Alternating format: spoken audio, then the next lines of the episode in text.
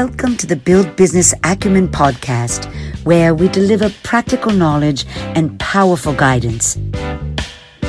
Here is your futuristic host, Nathaniel Schooler.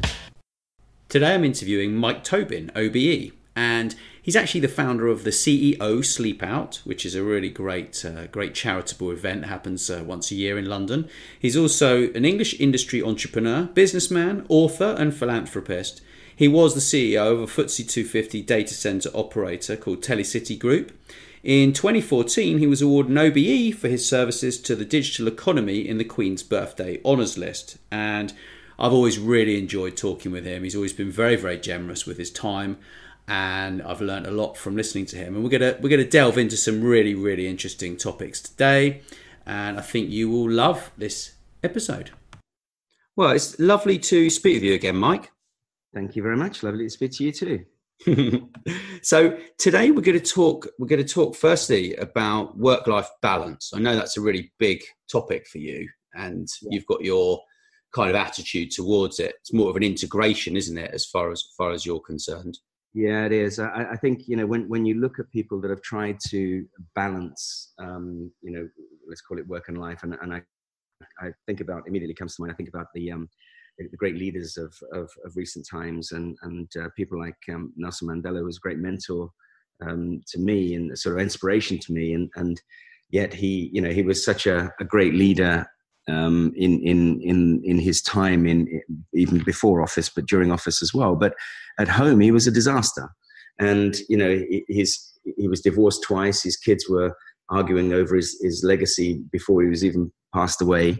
And, and, I, and I think, you know, that's a typical example about when, when, when people are so focused on, on, on success in a certain element of their life, they feel that they you know, they, they just cannot, they don't even have time for the other part. And you kind of wonder whether that's real success or not, you know, and, and whilst it appears to be from the outside because he you know he he changed the world to an extent. And you know people like clinton they're you know they're, they're also you know great leaders but again home life you know let's not talk about it. It's a mess right? So you know i, th- I think when you try to balance if you are truly if you are truly sort of driven and truly sort of um, you know a, a, a successful or, or aspiring successful person you tend then to allow one of those two things to suffer.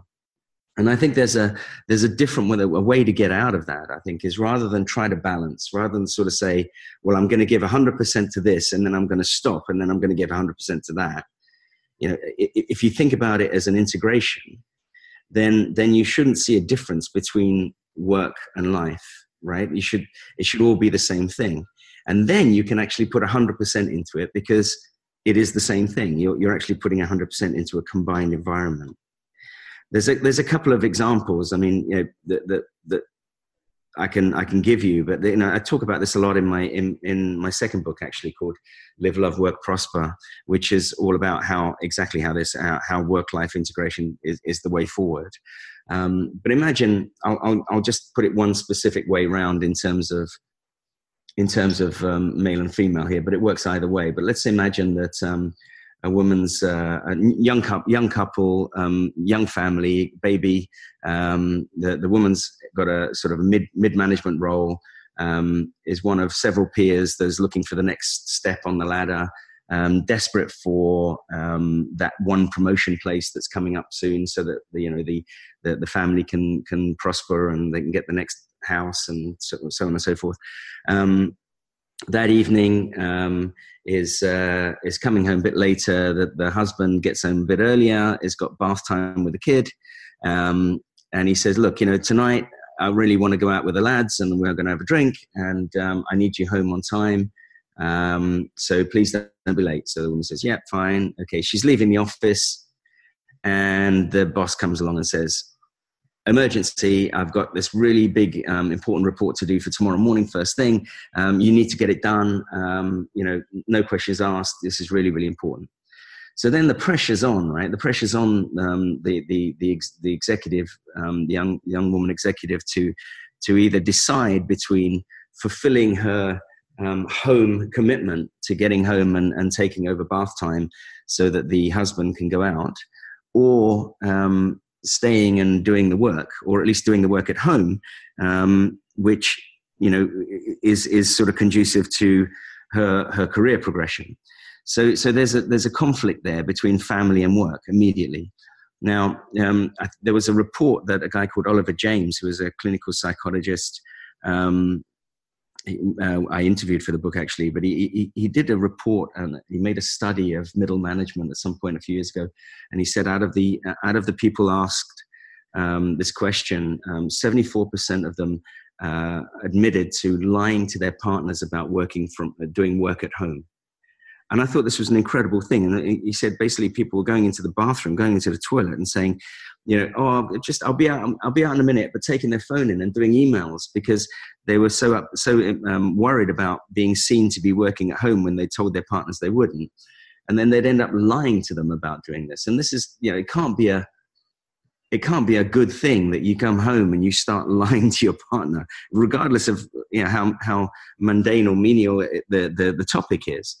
Because then you go back into the office and then you say, oh, well, gosh, you know, all your peers are saying the same thing. That was really bad. And last minute we had to do all this report and work and how did, you know, we messed up all our plans at home.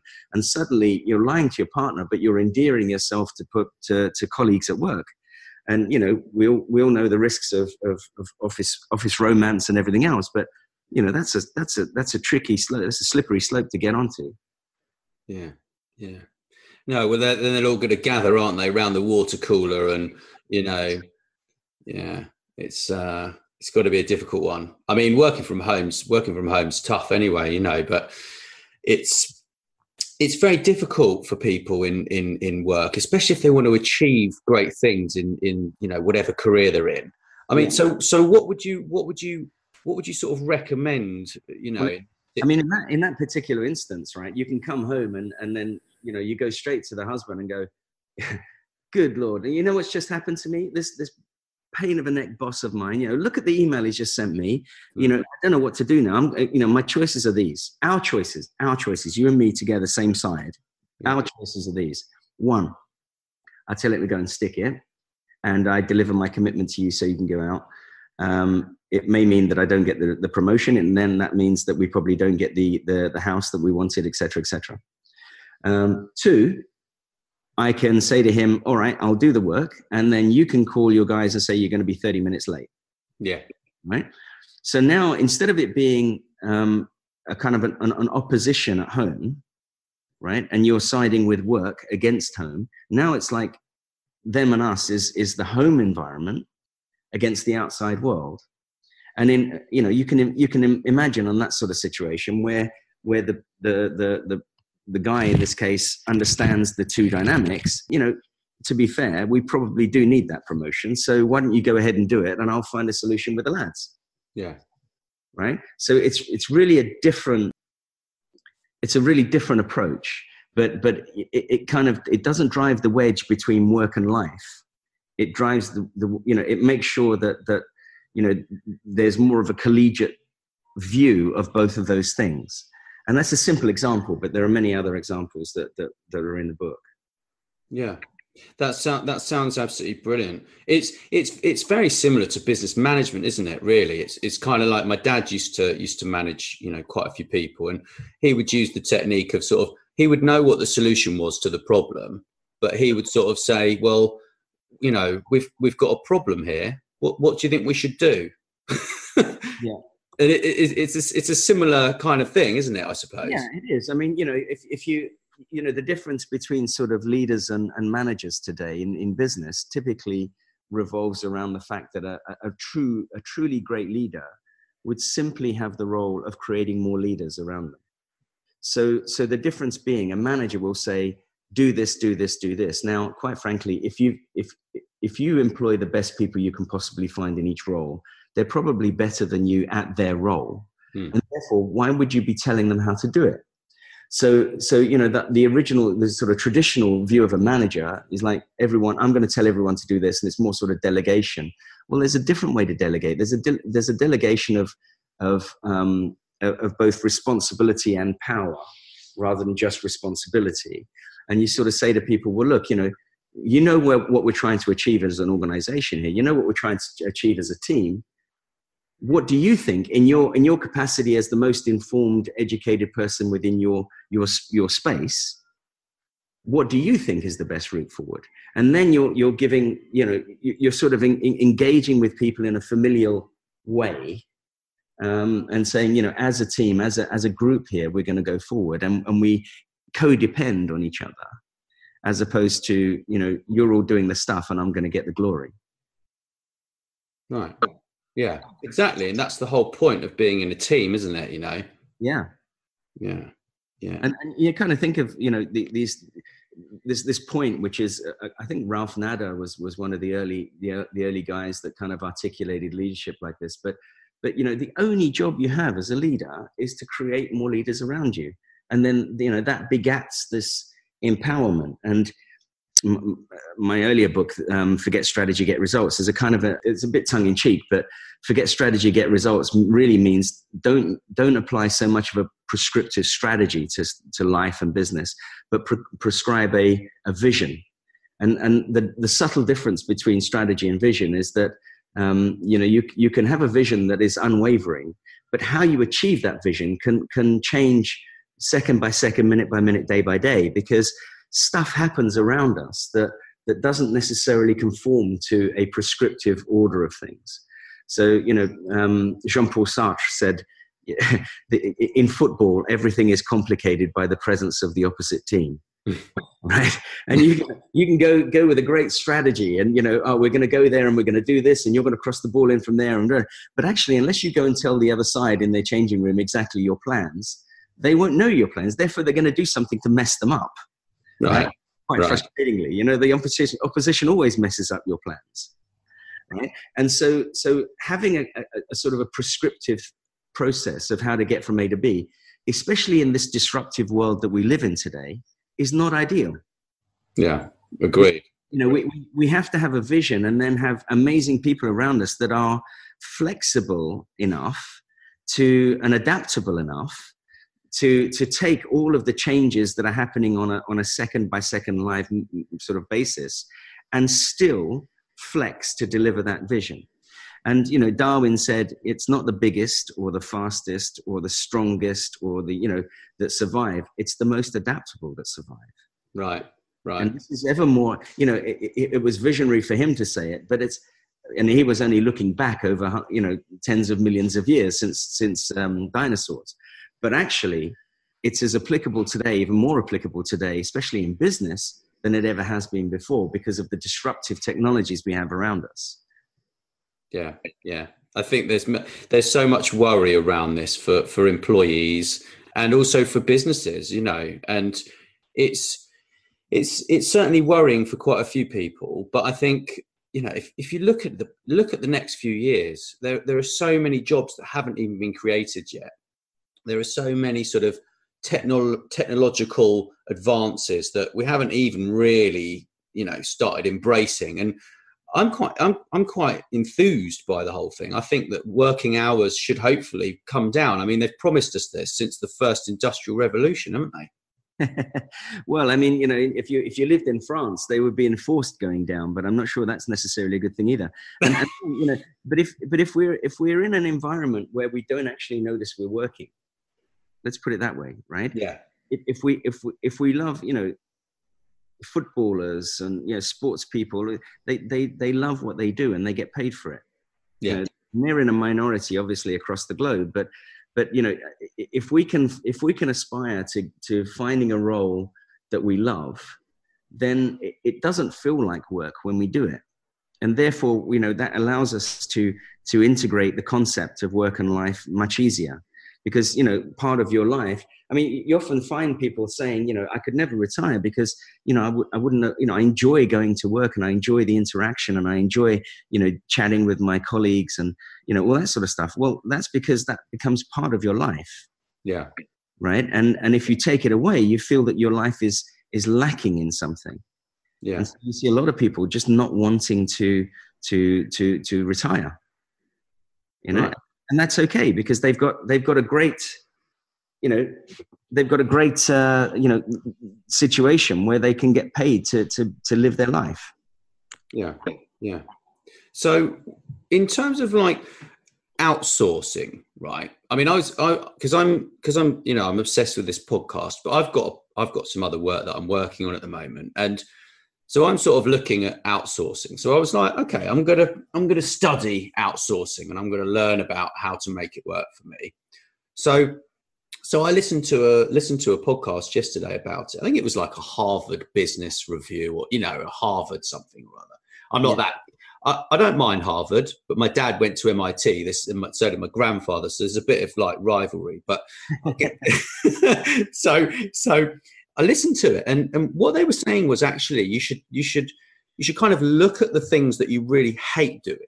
So, for example, I mean, we're talking about work-life balance, yeah, and that's what actually that particular podcast was about. Was was sort of you know if you don't like doing the washing, you need to think about. I mean, all right, you don't want to put an hourly rate on your on your on your salary, but in your mind, if you if you work for a company, there'll be an hourly rate in your head that you earn. It might be a hundred pounds, it might be fifty, it might be twenty, it might be you know five hundred, a thousand, whatever. But that was what they sort of said in there. So it was like then you can begin to think, well, right, what what is going to make me happier? Yeah. Am I going to stay at home and do all the washing and, and cleaning and everything else, or am I going to hire someone in on, the, on a on a ten pounds an hour or whatever to come in and, and, and clean up my place? So that was kind of what that was about, and I found that quite interesting actually. Yeah, I think that's that's absolutely right. I mean, there's a there's a, a principle that I that I talk to people about when I do when I do my lectures. Um, it's it's it's the love it, leave it, or change it principle. And if you if you don't like something or someone or some aspect of someone's attitude or something or whatever it is right you can apply this principle so the what you can't do is continue to accept the status quo of not being happy about something.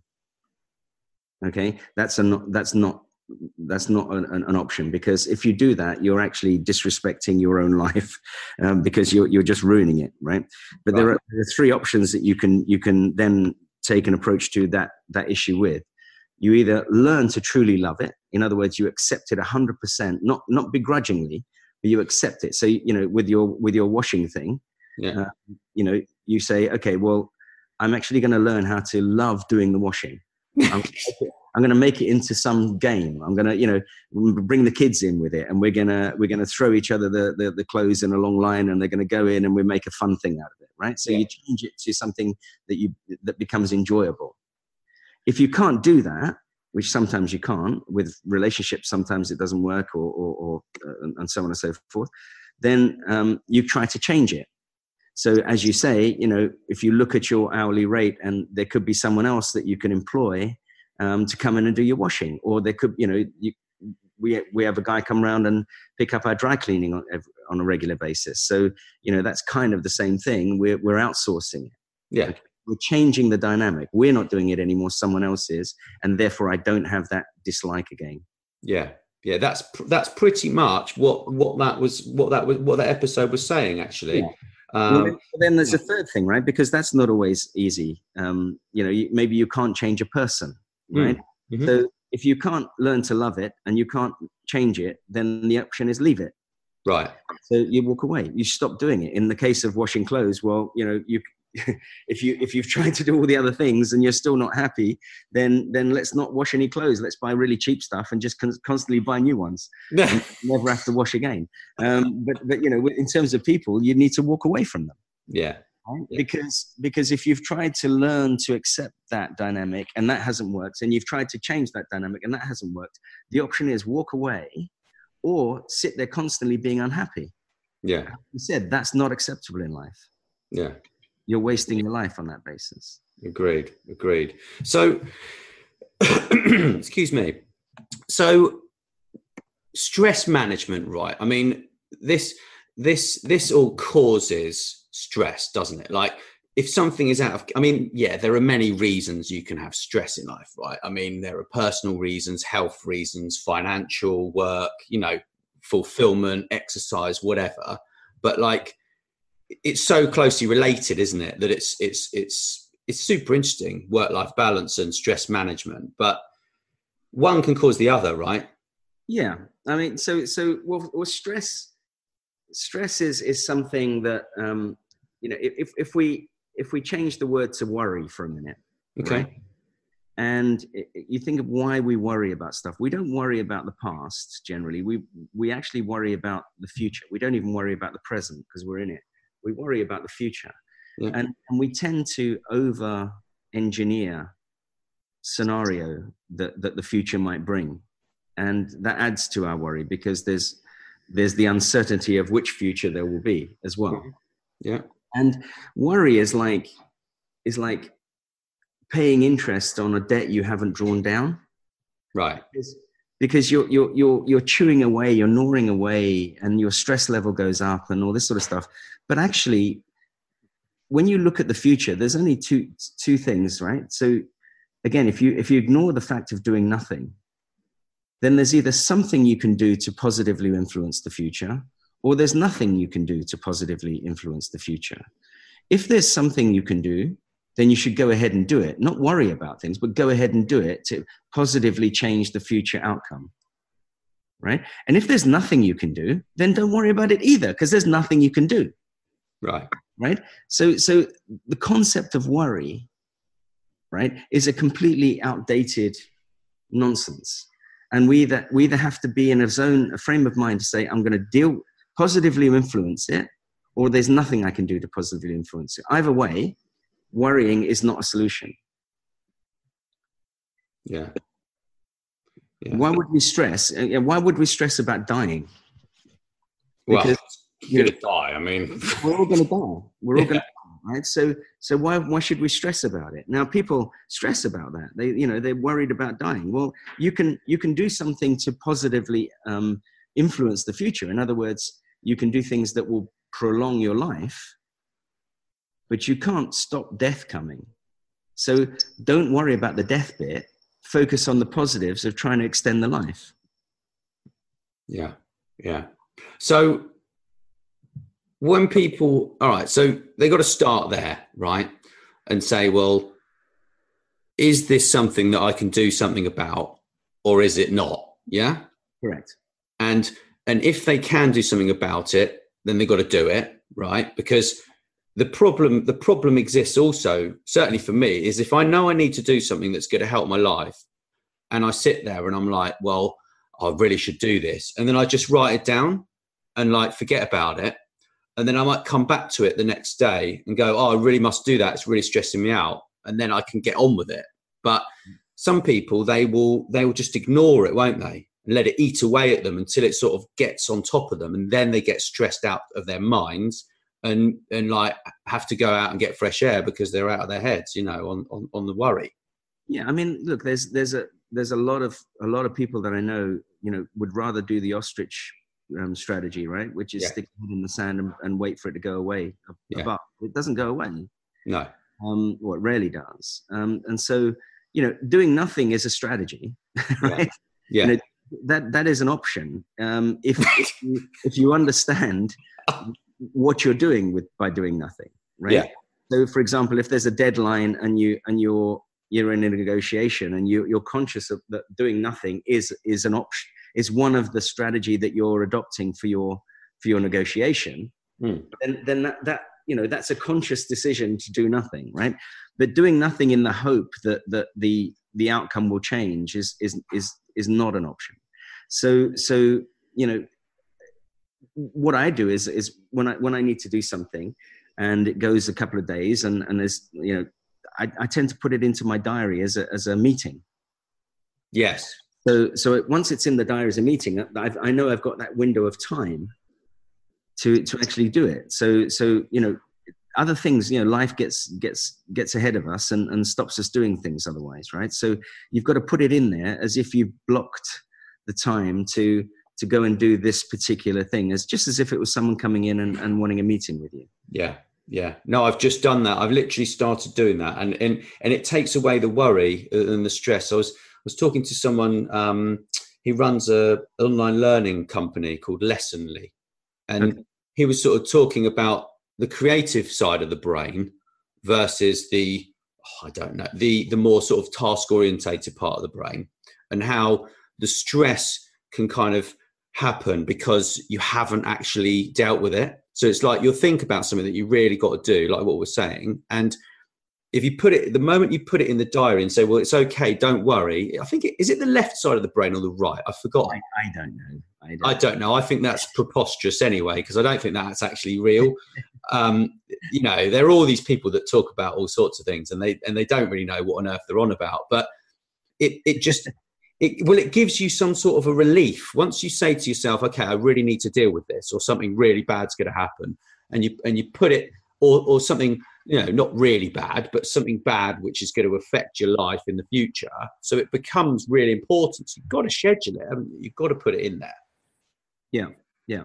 And and i think i think that's it's another way of, of, of taking that stress out because you know you know you have to deal with it and you're sort of thinking oh well you know I, I meant to do it this morning I'm, and i should have really done it then. I should have really so so sticking it as a in, in the diary as a as a as a specific action or a meeting what it does is it take you're allowed then to remove it from your from your sort of thought list right, so you know it's in the diary it, you're not going to forget it and you know you've got, you've got the time allocated to it to resolve the, to, to deal with that issue. So your mind immediately frees it up right. So when i when i have things you know if i if i've if i've got a, a, list of things to do and i and some of it is delegation to certain people once i delegate that it's gone out of my mind. And one of the things i, I look for when i when i um, recruit people is people i trust much more than than people with skill sets. Yeah. Um, i can train a skill set but trust is a difficult thing right? So so what i what i do is i i i I make sure that if I tell someone, I have the complete trust in them that they're going, either going to go off and do what we've, we've agreed, or they're going to come back to me at some point and say, I have not been able to do what we've agreed. So it comes back on my list, if you know what right. I mean. Right. But what, what I can't take is if if I if we agree that someone's going to do something, it comes off my list. It's gone out of my mental state, and they don't do it. Yeah, yeah yeah. Right? So so then then then i then both of us have got it out you know then then we're we're sort of double counting the the the uh, the, the, the the value of that task now. And and that's not like that can't work for me right? So so i'd rather have someone with no skills that i can train than someone than than someone that i can't rely on to actually just just do that small thing of of following through or telling me they can't follow through. Yeah.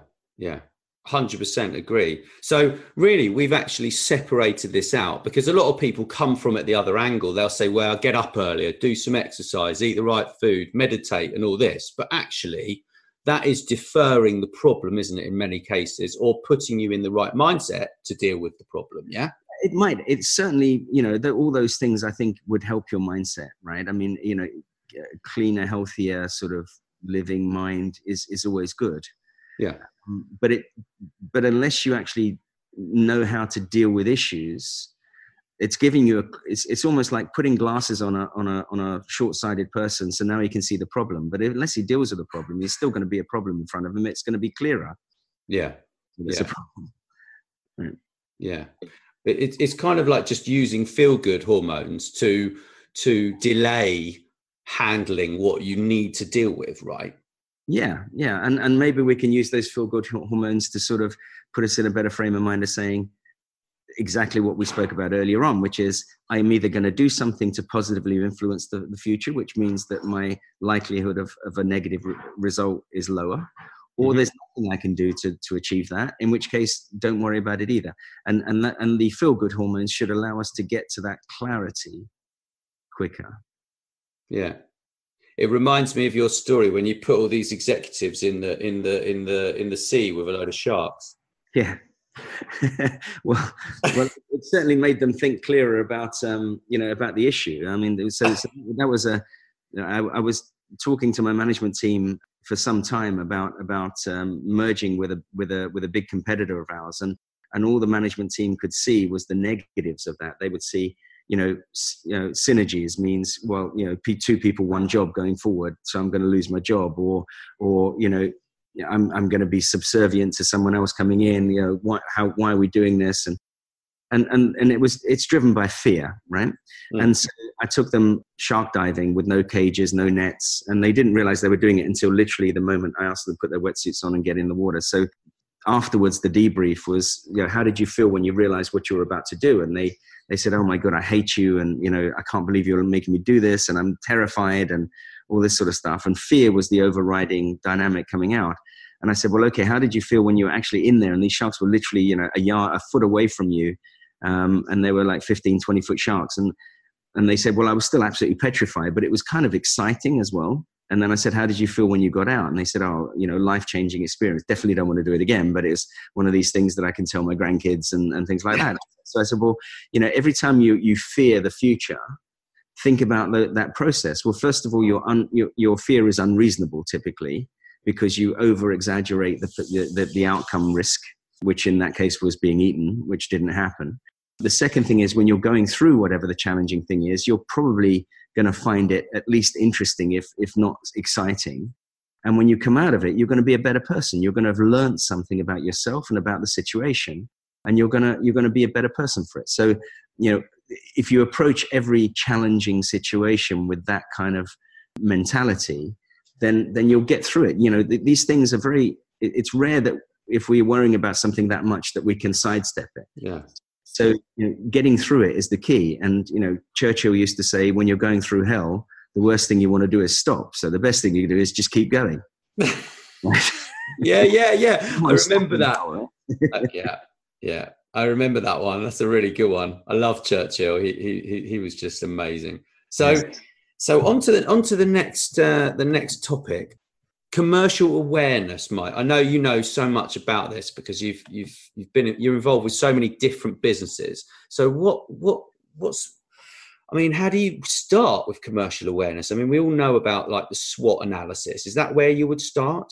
Depends on on on the situation really. But i mean you know again if if, if we try to sort of link this to to sort of a work life integration then you know a lot of a lot of life is, is about trying to create win-wins between between different entities, different parties, different people. And mm-hmm. so what you're not looking to do is you're not looking to, you know, win at the pulverization cost of the of the person or, or the or the entity in front of you. You're trying to say, you know, how do we how do we both collaborate to to make both of our worlds better? Okay. And that could be a marriage or it could be a business transaction. And if, if the business transaction is good enough, then you know someone with a with a with a need hooks up with someone with a product or a solution, and and together they they create value, right? And so you know what, what sort of commercial awareness for me is is is you know the the the literal translation of entrepreneur is a between taker okay in french Okay. So between take. So in other words, it's someone that links someone with a need and someone with a solution together. Mm-hmm. Okay. And and and this is this is what commercial awareness is, is is trying to spot needs and trying to spot value. And you know, if, if you look at technology today, we've got more technology than than we know what to do with. Yeah. What's missing is the creativity of application so, so where, where the real value proposition comes in is, is not in the technology itself, it's not inventing stuff per se, it's finding solutions for the inventions, finding solutions for the technology that are, that are really, really useful. I have a business that I'm chairman of called Ultrahaptics, which is a stunning technology. It's, it's about um, the sensation of touch using ultrasound in midair, right? Yeah. And, and the technology is unbelievable. I mean, you can feel things in midair that aren't there. Okay, it's real sort of minority report style.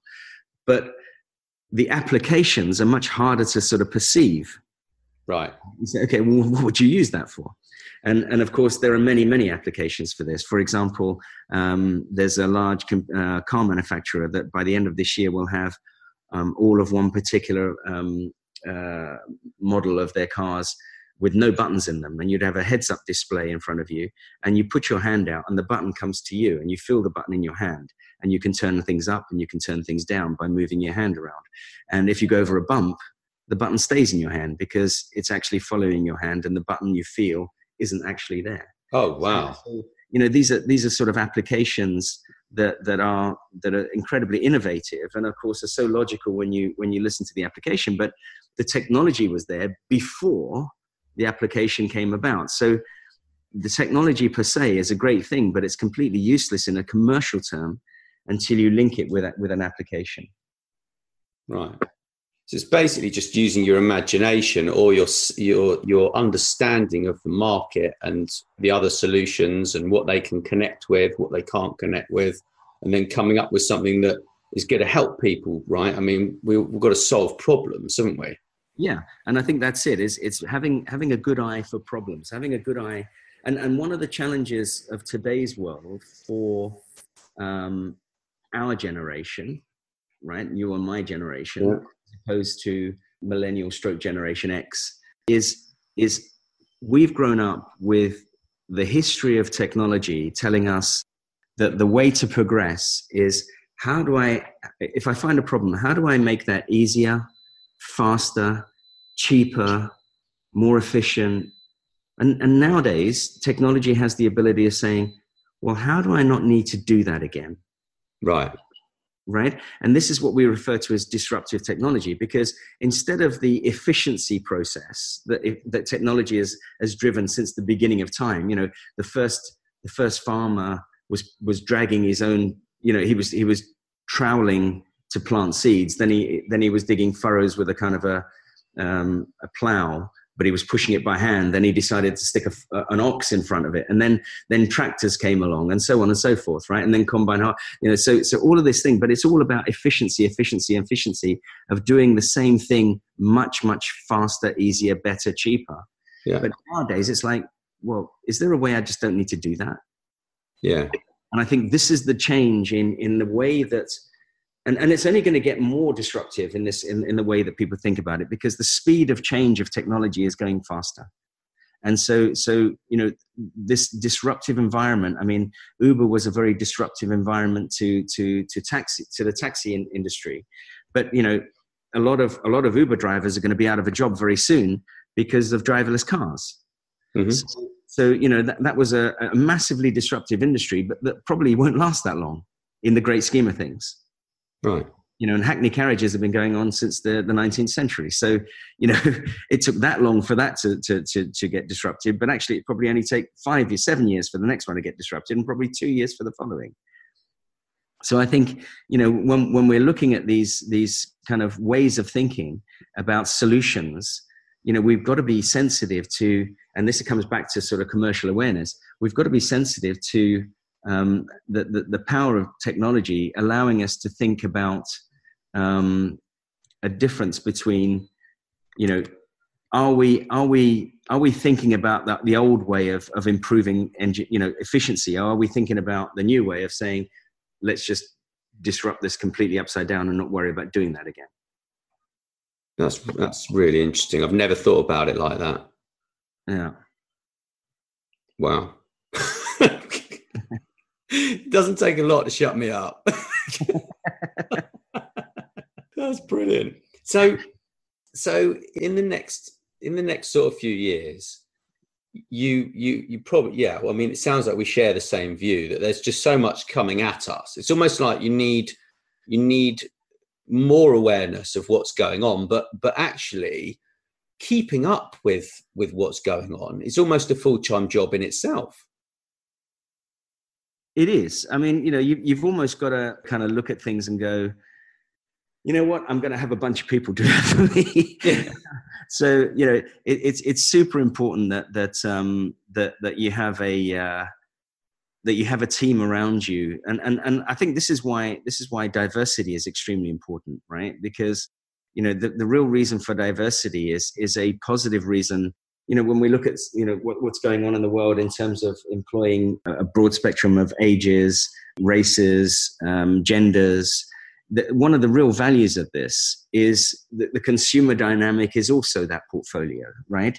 And, and we, we need people around us that are in tune with a way of looking at things that isn't necessarily siloed to our own experiences. I mean, we're all, we're all prejudiced to an extent right? And I'll use that word very specifically. We're prejudiced. Yeah, we are. We're yeah. biased, right? So, and our bias comes from our gut feeling of, of what's happened to us over our lives. So, you know, if you're walking down the street and a bunch of hoodie, hooded um, youths are walking towards you in a very sort of dodgy gait and it's sort of sunset and you probably think to yourself oh my gut feeling tells me i should probably cross the road here and and and yet you don't know them from adam and they've not done anything wrong to you so why would you take that that approach well there's something in your in your in your sort of education educated dna that tells you now you know th- what what we have to be careful of is is illogical bias right, right. but actually you know our our our background also tells us that you know we have a, a, a portfolio a diverse group of people has a more rounded view than a than a single person mm-hmm.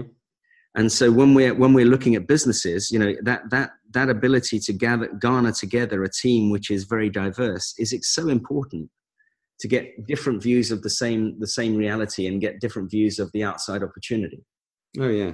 Very much so. But i think it's it's actually quite difficult to find people who are in in in minorities uh, certainly within you know i mean i'm working with with with an influencer project at the moment.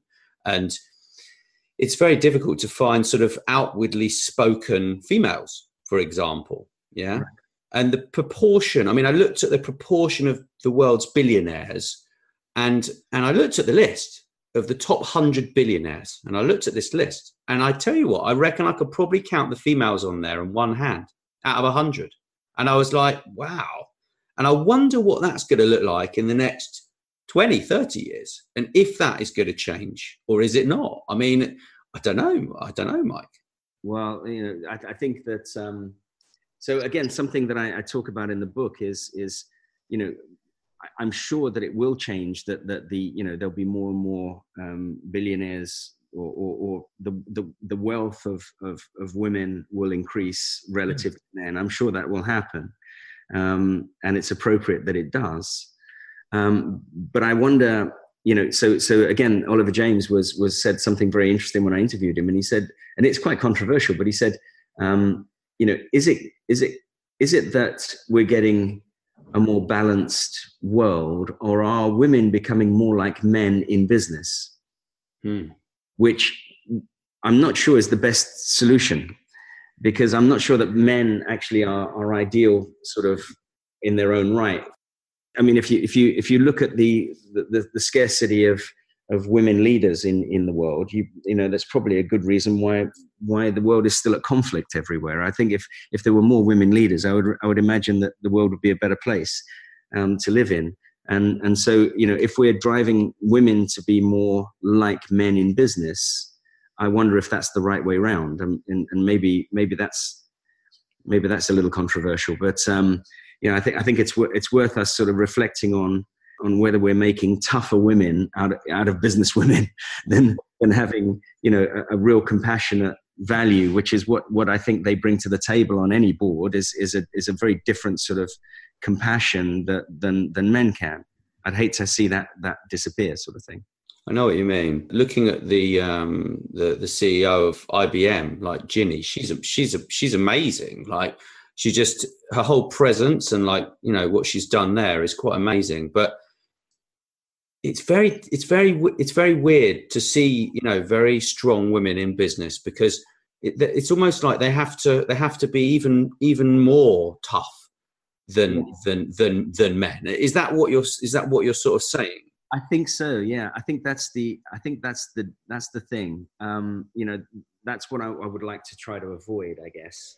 And I don't know whether that's a, a short-term thing that has to happen. You know, sometimes, you know, when we go through a sort of a, a process of of trying to get from the pendulum dragged up one all the way up one side, you know, it's very hard to get that pendulum to swing down and stop in the middle. It usually sort of swings the other way first, right? Or it settles in the middle right. and maybe we're in that you know that that secondary swing of the pendulum yeah um, that is an inevitability before we, we we get a balanced view of life and, and i don't know whether that makes sense you know but I, i'm a great believer in in most things in life being being in this pendulum so you know if you if you have things too out of kilter one way it's highly unlikely they go back to the middle right. uh, when you address them because the effort needed to address them is so great that you get a reverse swing first mm-hmm. um, before before the balance comes through.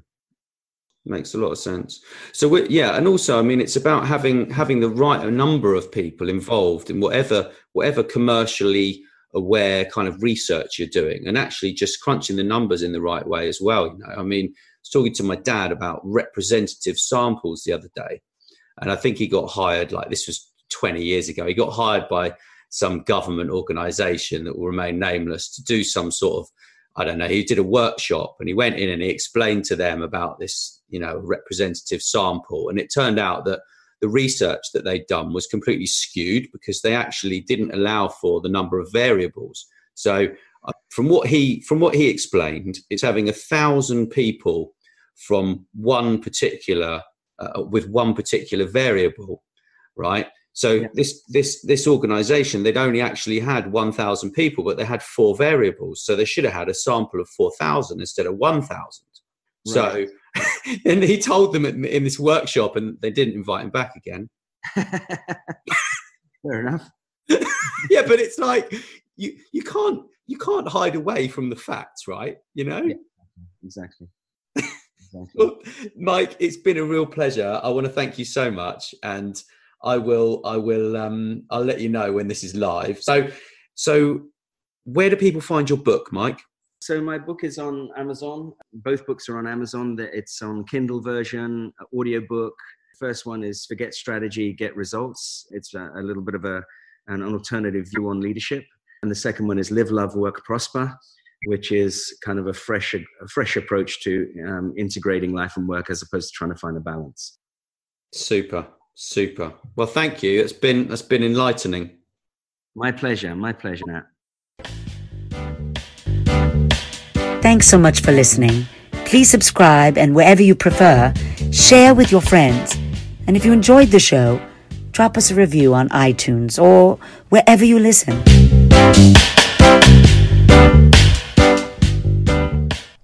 This podcast is a part of the C Suite Radio Network. For more top business podcasts, visit c-suiteradio.com.